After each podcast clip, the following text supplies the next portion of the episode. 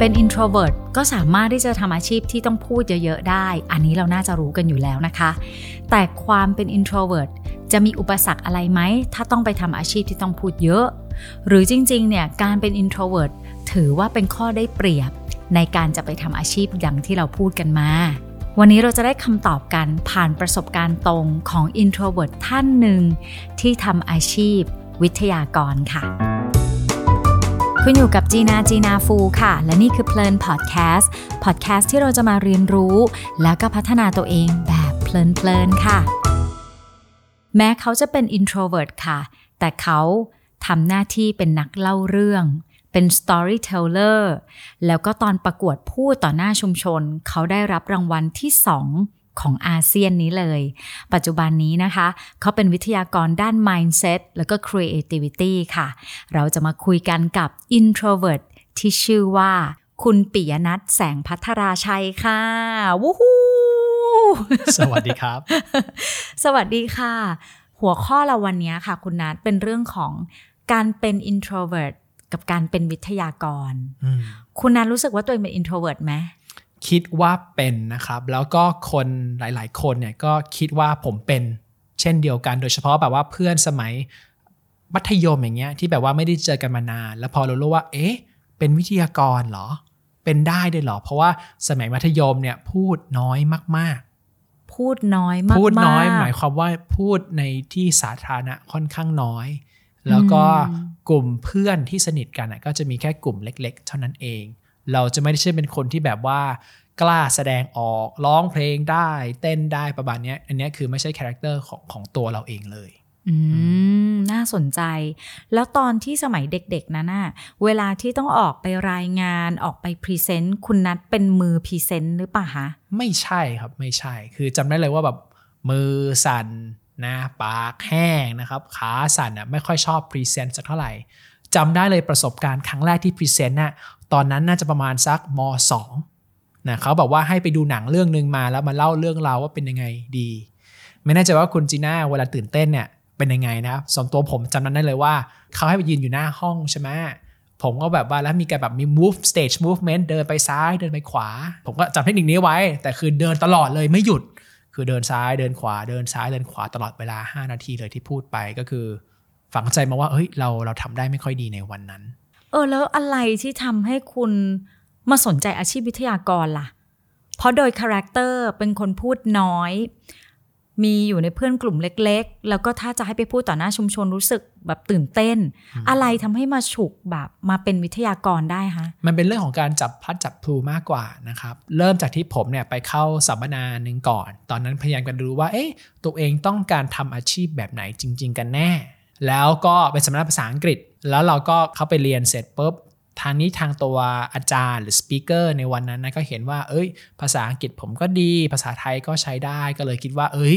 มาช่วยเป็นแบบว่าผู้ช่วยหน่อยได้ไหมช่วยแปล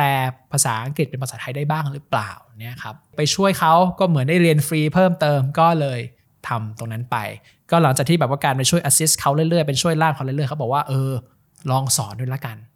ก็เลยเป็นจุดจุดแรก ๆ ที่แบบว่าได้เริ่มไปแบบเทรน กับคนที่เราไม่รู้จักจริง ๆ แต่ก่อนอาชีพผมเนี่ยคือทำงานอยู่บริษัทยานะครับทำงานวิจัยแล้วก็พัฒนาวัคซีน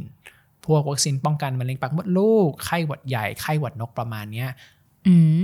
แล้วปัจจุบันนี้ที่ต้องขึ้นเวทีประจำประจำตื่นเต้นอยู่ไหมอะไม่ตื่นเต้นครับ เพราะว่าเราขึ้นบ่อยมาก ๆแล้ว จนความตื่นเต้นเนี่ยมันแทบจะไม่มีเลย จะมีตื่นเต้นก็ต่อเมื่อแบบว่าเรารู้สึกว่าเราเตรียมตัวมาไม่ดีพออืมรู้สึกฝืนกับการเป็น introvert ปะที่ต้องขึ้นไปทำ public speaking พูดต่อหน้าชุมชนเนี่ยค่ะไม่ฝืนนะครับไม่รู้สึกไม่รู้สึกฝืนเลย จะฝืนก็ต่อเมื่อทำอะไรที่แบบว่ามันไม่ใช่สิ่งที่เราถนัดหรือต้องแบบแสดงออกมากเกินไป เช่น เรื่องของการร้องเพลงอืมเรื่องของการออกไปเต้นอย่างเงี้ยอืม ไม่ค่อยถนัดเท่าไหร่ เพราะบางครั้งในในบทบาทของการเป็นวิทยากรเนี่ยผมนอกจากทำพวกเอ่อการเปิดเวิร์กช็อปแล้วนะครับ ก็จะมีจัดพวกของตัวทีมบิ l ดิ้งด้วย และบางครั้งลูกค้าก็จะแบบอยากประหยัดงบอ่าคุณนัทอาจารย์ครับช่วยมาเป็นพิธีเออเขาเรียกว่าเป็น MC เราก็แบบว่าต้องขึ้นไปแล้วต้องบิวอารมณ์ต้องมาเต้นต้องมาแซวเขาอันเนี้ยครับ ฝืนตัวเองค่อนข้างเยอะ อืมแต่อย่างหนึ่งที่จีน่าฟังคำตอบของคุณนัทอะ ทำให้รู้ว่า แม้บางคนที่ตอนนี้เขาเป็น introvert อยู่อะแล้วเขาก็ทำแบบนี้ได้ด้วยนะ คือให้ขึ้นเวทีมาเป็นอาจารย์สอนมาเป็นวิทยากรเนี่ยก็สามารถทำได้เลยแหละ แล้วเมื่อทำบ่อยมากพอความตื่นเต้นนั้น มันจะแบบเราจะเอาอยู่ใช่ไหมอ่าใช่ครับอ่ามัมันเหมือนกับว่าเราไม่ได้คิดว่าโอ้ยเราอยากขึ้นไปเฉิดฉายบนเวที เราคิดว่านี่มันคือหน้าที่ของเรามากกว่า เราไม่ต้องการให้แบบว่าคนมาโฟกัสที่เรา อยากให้เขาแบบว่าฟังสิ่งที่เราพูด แล้วเขาไปคิดสะท้อนตัวเองซะมากกว่า ขออนุญาตเจาะลึกเรื่องการเป็น introvert กับการเป็นวิทยากรนิดนึงนะคะ ได้ครับ คุณนัทคิดว่าการเป็น introvert ของคุณนัทอะมันมันมีอุปสรรคอะไรกับการเป็นวิทยากรไหมมีอยู่สองแง่ในกันนะครับผม อย่างแรกเลยคือจะเป็นเรื่องของการโปรโมตตัวเอง เพราะว่าเราเนี่ยไม่น่าจะเราเป็น introvert เราก็ไม่ต้องการให้คนมาโฟกัสที่เรา ฉะนั้นเราทำอะไรได้ดีนะครับ หรือว่าไปสอนให้กับลูกค้าที่ไหนมาเนี่ย เราก็มีความรู้สึกว่าเฮ้ยเราไม่จำเป็นต้องไปโปรโมตตัวเองหรอกในเรื่องของการที่จะเป็นวิทยากรที่มีคนรู้จักมีคนมาจ้างงานในยการโปรโมทเป็นสิ่งสำคัญ ฉะนั้นการเป็น introvert เนี่ยจะเป็นตัวบล็อกตัวหนึ่งที่ทำให้รู้สึกว่ายากขึ้นมาหน่อย โอ้โห อันนี้เห็นภาพเลย เอออืมเราเข้าใจคุณนัทมากขึ้นละ จริง ๆ เราเป็นเหมือนกันนะคุณนัทคือสิ่งที่จีน่าเป็นคืออะไรรู้ปะบางทีแบบเราเห็นมันไม่ได้มีความดีไม่ดีถูกหรือผิดเลยนะ แต่เราเห็นตัวอย่างของคนที่เขาแบบทำให้คนอื่นได้เห็นผลงานเขาได้ได้ดีอะเช่นสมมตินะ ไปสอนเสร็จมาแล้วมีแบบ testimonial หรือแบบอะไรที่แบบเออฟีดแบ็จากผู้เข้าอบรมมนุษย์นนี้อันนี้คนก็จะได้รู้ว่าเออผลงานเราเป็นยังไงอะแต่ส่วนตัวจีน่ากับออดิทอเรียมเองแทบจะไม่มีเลยคือแบบ เราจะรู้สึกว่าแบบ เออแบบก็ไม่ต้องไปบอกเขาก็ได้อะไรอย่างเงี้ย เดี๋ยวถ้าวันหนึ่งเขามาเรียนกับเราแล้วเขาประทับใจเขาก็ประทับใจเองอ่าซึ่งใช่อันนี้เอออันนี้เราเห็นด้วย อันนี้เราเห็นด้วยกับคุณนัทมากครับคือการโพสต์ในโซเชียลมีเดียมันทำให้การรู้สึกว่าเรากำลังขายตัวเองมากเกินไปหรือเปล่า โดนโดนมากอืมโดนมาก อะเรื่องแรกคือ การเป็น introvert อาจจะทำให้แบบ ไม่ได้ประชาสัมพันธ์ตัวเองมากเท่าที่ควร เพราะมันเอื้ออำนวยกับอาชีพเราเนาะอ่าอะใช่โอเคครับมีอุปสรรคอื่นไหมฮะถ้าเกิดเป็นเรื่องของเกี่ยวกับวิทยากรใช่ไหมอืมครับ อันที่สองก็น่าจะเป็นเรื่องของการตลาดเรื่องของการที่เราจะเข้าไปหาคน เพื่อเป็นการ network หรือการคุยเล่นกับลูกค้าเป็นต้นอย่างเงี้ยทำให้เรารู้สึกว่า เอ้ย ทุกครั้งที่เราต้องไป network เนี่ยเราต้องแบบว่ากระชากตัวเองไปทำในสิ่งที่เราไม่ค่อยอยากจะทำสักเท่าไหร่ เช่น สมมุติว่าโอ้เนี่ยมีงานสัมมนานะครับที่แบบว่าทาง HR ที่คนที่เป็นน่าจะเป็นลูกค้าเราแหละอยู่เต็มไปหมดเลยเนี่ยเราก็คิดว่าเราไม่ต้องกล้าที่จะเข้าไปแนะนำเขาแนะนำตัวเองให้เขารู้จักแจกนำบัตรให้กับเขาเนี่ยรู้สึกว่ามันมันฝืนตัวเองค่อนข้างเยอะบอกว่าเอ้ยให้เขาไปแล้วเขาจะอยากอยากจะรู้จักเราเหรอ เราเองก็แบบก็ไม่ค่อยอยากจะรู้จักใครสักเท่าไหร่ที่เป็นต้น ก็มีมีมีมี moment แบบนี้เหมือนกันนะครับเออทำให้ว่าเออ network ไม่ค่อยไม่ค่อยรู้จักใครสักเท่าไหร่แล้วใครก็ไม่ค่อยรู้จักเราสักเท่าไหร่ ทั้งทั้งที่ผมอยู่ในวงการนี้มาก็น่าจะเกือบ10ปีได้แล้วนะ อืมอืมอันนี้เรา get เลย จริง ๆ คุณนัทอะเขาเคยชวนจีน่าไปด้วยนะคะ งาน Network HR เนี่ยอืมแต่จีน่าไม่ไปเลยครับสาเหตุจริง ๆ คนอาจจะมองเหมือนภายนอกจีน่าดูเหมือนเป็น extrovert อะไรแบบเนี้ยอืมแต่จริงๆเรามีมุมของความเป็น introvert อยู่พอสมควร งาน networking นี่คือจีน่าไปแล้วเหนื่อยมากอืมอันนี้เราพอจะ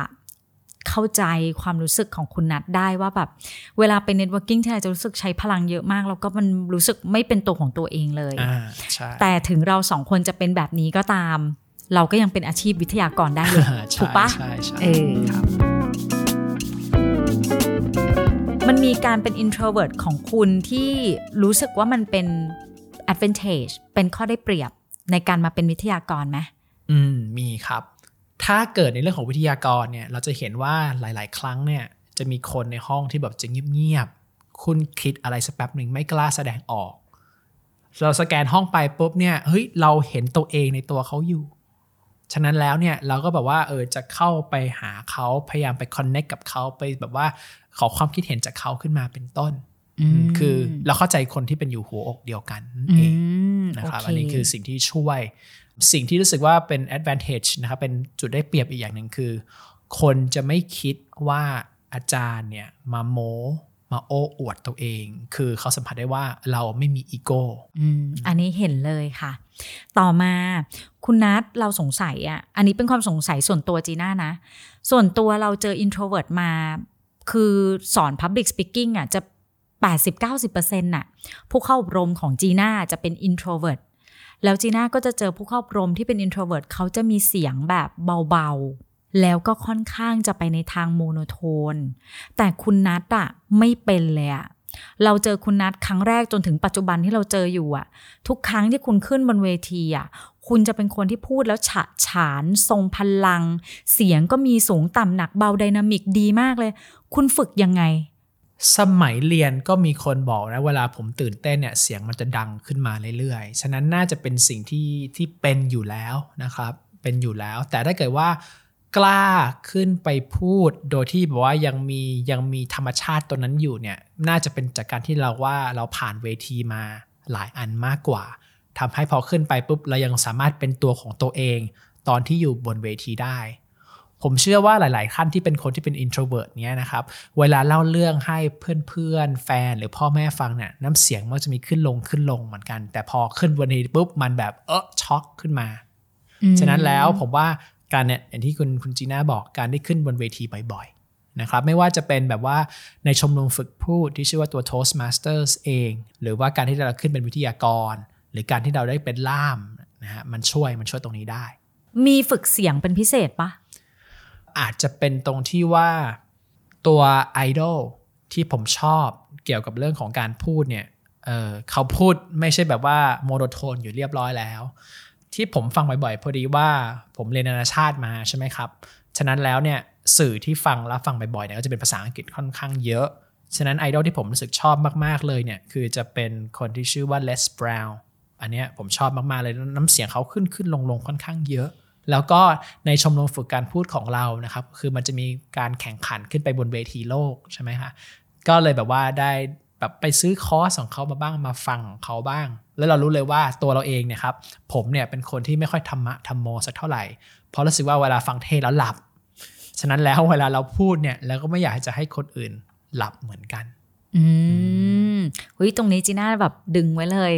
เทคนิคคุณนัทดีมาก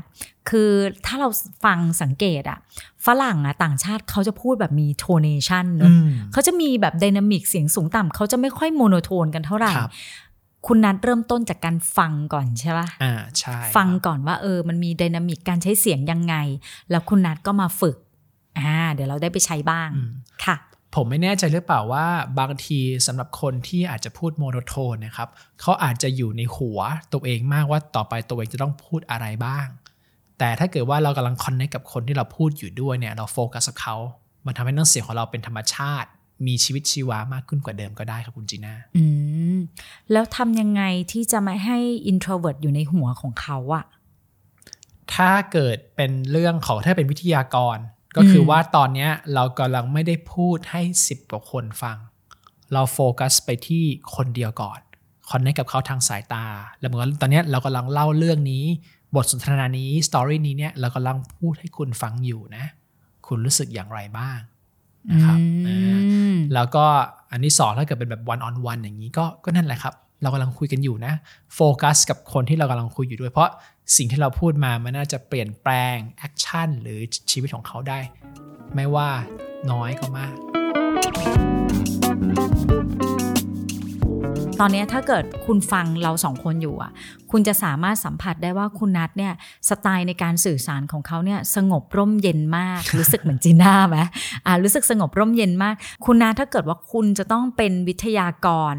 ปกพลังคน คิดว่าทำได้ไหมอยากทำหรือเปล่า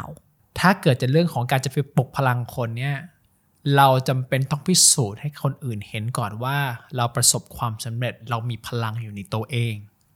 ดังนั้นถ้าเกิดไปปลุกพลังคนสามารถทำได้ไหม คิดว่าถ้าเกิดเราคิดว่าเป็นบทบาทเป็นหน้าที่ของเราเนี่ยทำได้ แต่ถ้าไปว่าอยากทำไหมเราบอกว่าเอ้ยมันอาจจะไม่อยาก แต่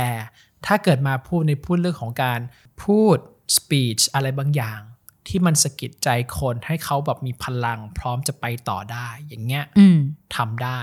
อยากทำ แต่ถ้าเกิดว่ามาปุ๊บวิ่งไปกอดคนไฮไฟฟ์คนคุณทำได้คุณทำได้ไอ้อย่างเงี้ยครับผม ไม่ใช่มัแนไม่วใช่ไม่ใช่แนวสักเท่าไหร่อืมไม่ใช่แนวจริงนะจริงเดียวกันอืมเก็ตค่ะเก็ตเลยค่ะ ทีนี้คุณนัทคะ ตั้งแต่เราคุยกันมาเนี่ยคำถามจีน่ามีตั้งเยอะแยะเลยนะอืมแต่คุณไม่มีการพูดแบบนอกประเด็นเลยครับอะไม่มีเลยเมื่อถามมาต่อไปเนี่ยแป๊บเดียวเนี่ยใกล้จบละโฟกัสมากเลยโฟครับกัคุสณจีมากน่าเลย เป็นคนที่ตอบตรงประเด็นมาก คุณมีวิธีการในการที่แบบออกแบบเนื้อหาเวลาไปสอน หรือเวลาที่จะต้องไปเป็นสปิเกอร์ทำ speech อย่างเงี้ยคุณมีเทคนิคในการออกแบบยังไงอะถ้าเกิดเป็น speech ใช่ไหมครับผมบอกมันห้าถึงเจ็ดนาทีประมาณเนี้ยคือเวลาในการคิดกับผมคืออะต้องมี story เรื่องราวเรื่องราวหนึ่งก่อน แล้วคิดว่า story ตัวเนี้ยเออมันมี key message อะไรให้กับทางผู้ฟังบ้าง อันนี้คือในสิ่งที่ผมจะจะคิดไว้ตลอดเวลาเลย แล้วก็ตัว story อาจจะเป็น story เรื่องเดียวก็ได้ หรือเป็น story ประมาณสัก2ถึง3เรื่องที่มันเชื่อมโยงกันเท่านั้นเอง แต่ไฮไลท์เลยคือว่าเราอยากจะให้ผู้คนเน่ะเขา take action อะไร รู้สึกอะไร ได้รับ key message อะไรเพื่อไป take action ต่อ แล้วโฟกัสตรงนั้นอย่านอกเรื่องมาก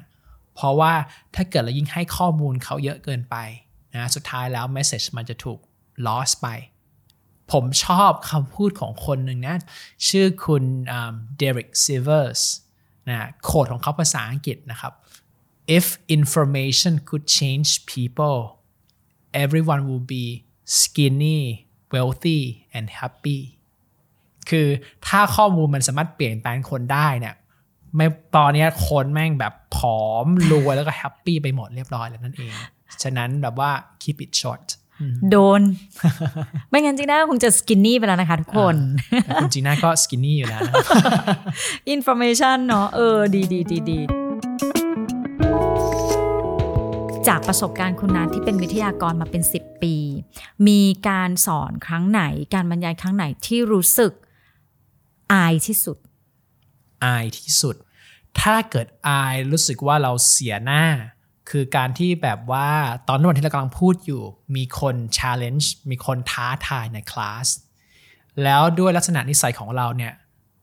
เราไม่ต้องการที่จะแบบว่าโต้ตอบเขาณตอนนั้นอืมคือเราห่วงละเราห่วงตัวเขาเองด้วย ห่วงบรรยากาศของคนของคนในห้องเรียนด้วยแล้วห่วงภาพลักษณ์ของตัวเองด้วยนั่นเอง ฉะนั้นเนี่ยที่ผมเจอนะ คือสอนสอนสอนไปปุ๊บอ้าว เราเห็นว่าคนคนนี้เออเขา เล่นมือถือ ไม่ค่อยฟังอะไรประมาณนี้ทั้งที่แบบมันเป็นคอร์สว่าเขาถูกเลือกมาเลยเพื่อมาเรียนในตรงนั้นเนี่ยแล้ววันนั้นไม่รู้คิดอะไรไปใช่ไหมครับบอกว่าเออเพื่อให้เขาแบบโฟกัสกับหลักสูตรเรามากขึ้นกว่าเดิมใช่ไหมครับ ก็คือเอาเขาขึ้นมาเป็นเคสตัดี้เขาเป็นส่วนในตัวกิจกรรมเผื่อเขาจะได้แบบรู้สึกว่าคอนเน็กกับเรามากขึ้นกว่าเดิม ผลปรากฏคือเขาต่อต้านเลยเขาเริ่มแบบว่าไม่ให้ความร่วมมือในการทำกิจกรรม แล้วถามเลยอาจารย์อาจารย์สอนไม่ดีเลย เทียบกับอาจารย์คนนู้นไม่ได้เลย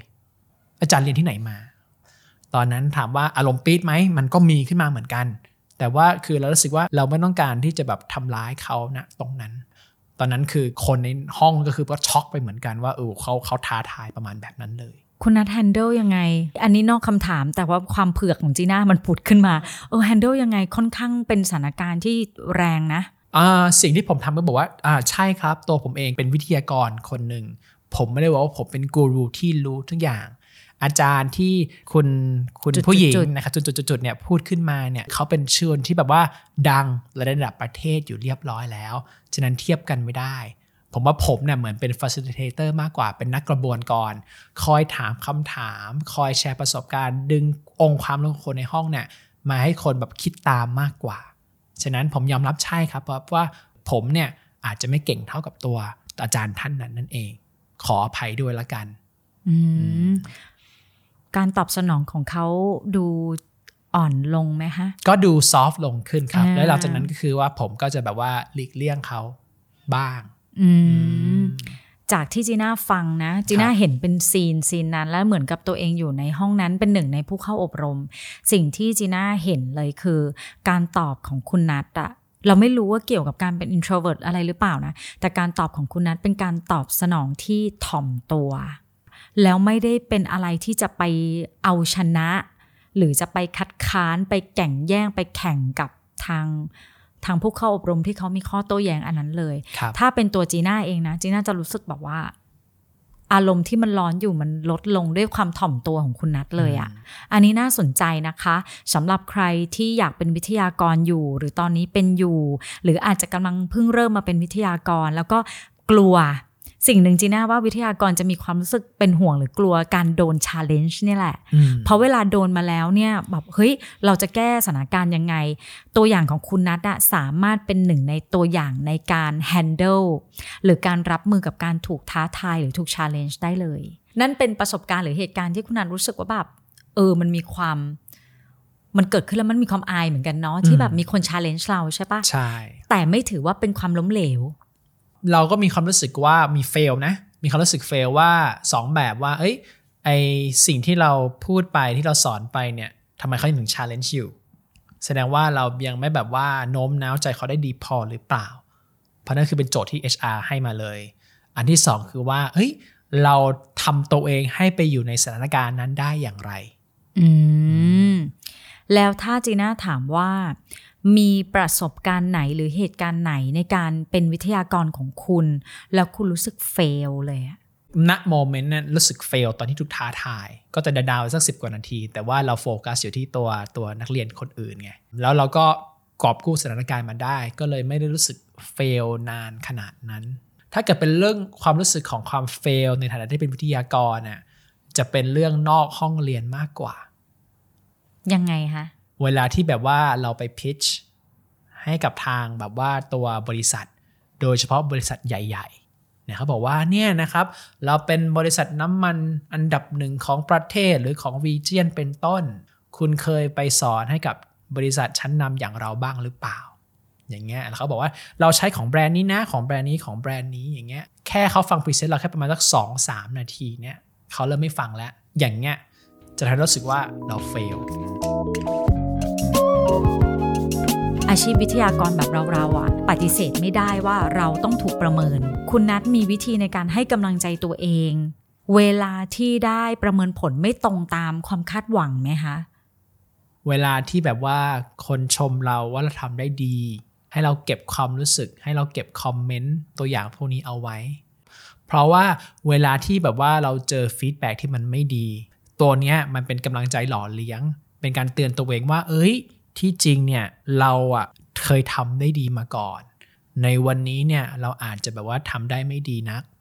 นะครับอืมอืมแล้วก็สิ่งที่ตัวหนึ่งที่ทำให้ผมรู้สึกว่า feedback ที่ได้มันช่วยผมมากขึ้นกว่าเดิม คือผมมีการแบบให้อินสตรั c ชั่นนะ มีการให้แบบว่าทุกท่านครับ เพื่อเป็นของขวัญให้กับตัวผม ในเรื่องสถานการณ์ใดก็ตาม เช่นนี่ตรุษจีน วันวาเลนไทน์นี่ใกล้วันเกิดผมเรียบร้อยแล้วเนี่ย ผมอยากได้ feedback จริง ๆ จากทุกท่าน ไม่ต้องเกรงใจคือเขียนมาได้ตรงๆเลยนะ แต่ขอให้มันเจาะจงอืมเพราะตัวเองเนะครับ รู้ว่าคำชมที่แบบว่า สอนดีมากค่ะ เราไม่สนใจ ถ้าเจาะจงมาว่าดีตรงไหน หรือตรงไหนที่มันปรับปรุงได้ อันเนี้ยคือฟีดแบ็ที่เราจะเทคแล้วเราจะเก็บเอาไว้จริงอืมเฮ้ยอันนี้ดีอะๆครับใครอยากเป็นวิทยากรเอาไปใช้ได้เลย ใช่ครับ แล้วจุด ที่รู้สึกว่าถ้าเกิดวันไหนที่เราทำไม่ดีมากๆ มันจะรู้ตรงนี้ไม่ใช่แบบว่าได้ผลประเมินที่ดีนะ คุณจีน่านักเรียนจะเข้ามาถ่ายรูปกับเราอืมอันนั้นนะคือเป็นเป็นที่แบบว่าชัดเจนว่าวันนั้นเราทำได้ดีมาก อืมอืมอืมอืมหรือแบบตอนที่แบบว่าเขาทักกลับมา ถ้าเกิดเราให้ข้อมูลส่วนตัวของเราไปอะ ไม่กี่วันหรือหลาย ๆ เดือนอะเขาทักไลน์กลับมาบ้าง โทรมาหาเราบ้างแบบเนี้ยเออ อันนี้ก็มันก็ฟีลฟีลกูดเหมือนกัน คือ สิ่งที่อยากได้จริง ๆ นะ มาตราวัดประสบความสำเร็จสำหรับตัวผมเองคือว่าเนื้อหาที่เราสอนไปอะเขาไป take action กับมันจริง ๆ เป็น greatest compliment ที่เราจะได้ อันนี้โดน อันนี้ใช่มาก อาชีพวิทยากรเนี่ยของขวัญที่ดีที่สุดคำชมที่ดีที่สุดอะ ไม่ได้มาจากคำพูดเลยอืมแต่สมมุติว่าเขาเรียนกับคุณนะกลับไปแล้ว หรือเขาเรียนกับจีน่ากลับไปแล้วแล้วเขาบอกว่าเฮ้ยพี่จีน่าเคล็ดลับอันเนี้ยหนูลองเอาการเปลี่ยนคำพูดอันเนี้ยไปใช้พี่ ดีเลยอะกับหัวหน้าหนูอะโอ้โหนั่นคือแบบเป็นคำชมหรือว่าเป็นการประเมินผลที่ดีที่สุดสำหรับเราแล้วเนาะใช่คเอรับอใช่ครับ ช่วงสุดท้ายค่ะคุณนัทถ้าเกิดว่าคนที่เขาเป็น introvert อะเขาอยากจะทำอาชีพเป็นวิทยากร มีอะไรที่อยากจะฝากบอกเขาไหมผมว่าคนที่เป็น introvert ก็เหมาะนะ กับการที่จะเป็นอาชีพวิทยากร เพราะคุณคิดมาเรียบร้อยแล้ว คุณไม่ได้โฟกัสที่ตัวเองซะมากกว่า คุณต้องการที่จะแบบว่าให้คนที่เข้ามาในคอร์สเนี่ยของเราใช้เวลากับเราประมาณ 8 ชั่วโมง เป็นต้นได้รับอะไรกลับไปจริง ๆ สิ่งที่ผมแนะนำว่าถ้าคุณต้องการคิดจริงจัง หรือแบบว่าอาจจะไกด์ตัวเองให้ไปอยู่ในสถานะ หรือ status ให้พร้อมในการที่ขึ้นมาเป็นวิทยากรจริงๆเนี่ยคือ พยายามห้อมล้อมตัวเอง หรือเอาตัวเองเข้าไปในสภาพแวดล้อมที่เราได้ฝึกพูดอยู่บ่อยๆ นั่นเอง ที่ผมแนะนำคือตัวชมรมฝึกการพูดที่ชื่อว่า Toastmasters นะครับ ที่กรุงเทพที่เชียงใหม่ที่สงขลาก็มีอยู่นะลองกดได้ครับว่า Toastmasters Thailand เนี่ยผมว่าอันเนี้ยเป็นการลงทุนในตัวเองที่คุ้มค่าที่สุดสำหรับตัวผม เพราะว่าก็เป็นเป็นสมาชิกมาตั้งแต่ประมาณปี 2007-2008นะครับ ตอนนี้ก็ยังเป็นสมาชิกที่ยังค่อนข้าง active อยู่เลย อันนี้เป็นตัวที่ ที่ที่ดีมากๆ แต่ concept ของการไปสโมสรฝึกการพูดที่เราไปกันมาเนี่ยเนาะคุณนัทเนาะเราไม่ได้ได้เปอร์เซ็นต์นะคะ แล้วเรามันเป็นองค์กรที่แบบเป็นองค์กร non profit ด้วยซ้ำแต่ว่าเราอะไปฝึกกันมาแล้ว แล้วก็คนพบว่าช่วยเราได้จริง ๆ เราก็เลยเอออยากจะเชียร์ให้ introvert อะได้ลองไปฝึกอยู่เป็นประจำประจำด้วยเนาะใช่ครับ เพราะผมว่านอกจากในเรื่องของการที่เราได้เวทีในการฝึกพูดแล้วเนี่ยเรื่องราวของคนอื่นในนั้นเนี่ย มันพูดแล้วมันสร้างแรงบันดาลใจให้กับเราเยอะมากเลย มาถึงตรงนี้ค่ะ อาจจะมีหลาย ๆ คนรู้สึกว่าอยอยากไปเรียนกับคุณนัทจังเลยอะค่ะ มีช่องทางไหนไหมที่เราจะได้เรียนรู้จากคุณนัทหรือว่าอยากไปสมัครเรียนอะคุณนัทคะแนะนำเราหน่อยค่ะ ได้ครับ ตัวผมเองเนี่ยก็เปิดบริษัทฝึกอบรมอยู่นะครับ สามารถไปดูรายละเอียดตัวหลักสูตรที่เรามีอยู่ได้ทางเว็บไซต์ที่ชื่อว่า w w w whiteboard bkk.com หรือว่าจะเข้าไปดูฟังตัวพอดแคสต์หรือตัว YouTube Channel ที่ผมมีก็ได้ ก็สามารถไปดูที่เสิร์ชใน YouTube หรือตัว Podbean นะครับว่า Human Story ก็จะได้แบบว่าฟังเรื่องราวแปลกๆดูนะครับ มีกิมมิคอยู่นิดนึงคือว่าผมจะเล่าเรื่องราวของคนเด่นคนดังที่เรารู้จักกันอยู่แล้วทั้งไทยและก็ต่างประเทศ แต่ยังไม่ได้บอกว่าเขาชื่ออะไรอ่ามันจะมีหินนะ ตลอดไปว่าเฮ้ยคนนี้น่าจะเป็นใครนะ แล้วก็จะมาเฉลยตอนสุดท้าย ก็ลองฟังดูแล้วกันว่าเอ้ยเราทายถูกกันบ้างหรือเปล่าครับที่จีน่าได้คุยกับคุณนัทและจีน่าตกผลึกได้อะไรบ้างนะจีน่ารู้สึกว่าไม่ว่าเราจะเป็น introvert หรือ extrovert อะถ้าเกิดสมมุติว่าเรามีความตั้งใจว่าเราจะทำอาชีพอะไรอะแล้วเราทำมันบ่อยๆอะเราก็สามารถที่จะประสบความสำเร็จในอาชีพนั้นได้ อีกอย่างหนึ่งจีน่าสะท้อนได้ว่าไม่ว่าเราจะเป็นสไตล์อะไรอะ่ะ มันสไตล์นั้นๆอะ มันก็จะมีทั้งส่วนที่เป็นอุปสรรค เป็นความท้าทาย และส่วนที่เป็นข้อได้เปรียบทั้งนั้นนะคะ เราก็ดึงเอาความเป็นสไตล์นั้นของเราอะ หันให้มันเป็นมุมที่มันเป็นประโยชน์ กับสิ่งที่เราอยากทำอะ ก็น่าจะดีกว่าที่จะมาบอกว่าสไตล์ไหนทำได้ สไตล์ไหนทำไม่ได้อะค่ะ วันนี้จีน่าและเพลินพอดแคสต์ ขอเซ็กกูดบายในแบบฉบับของ Introvert นะคะ สวัสดีค่ะ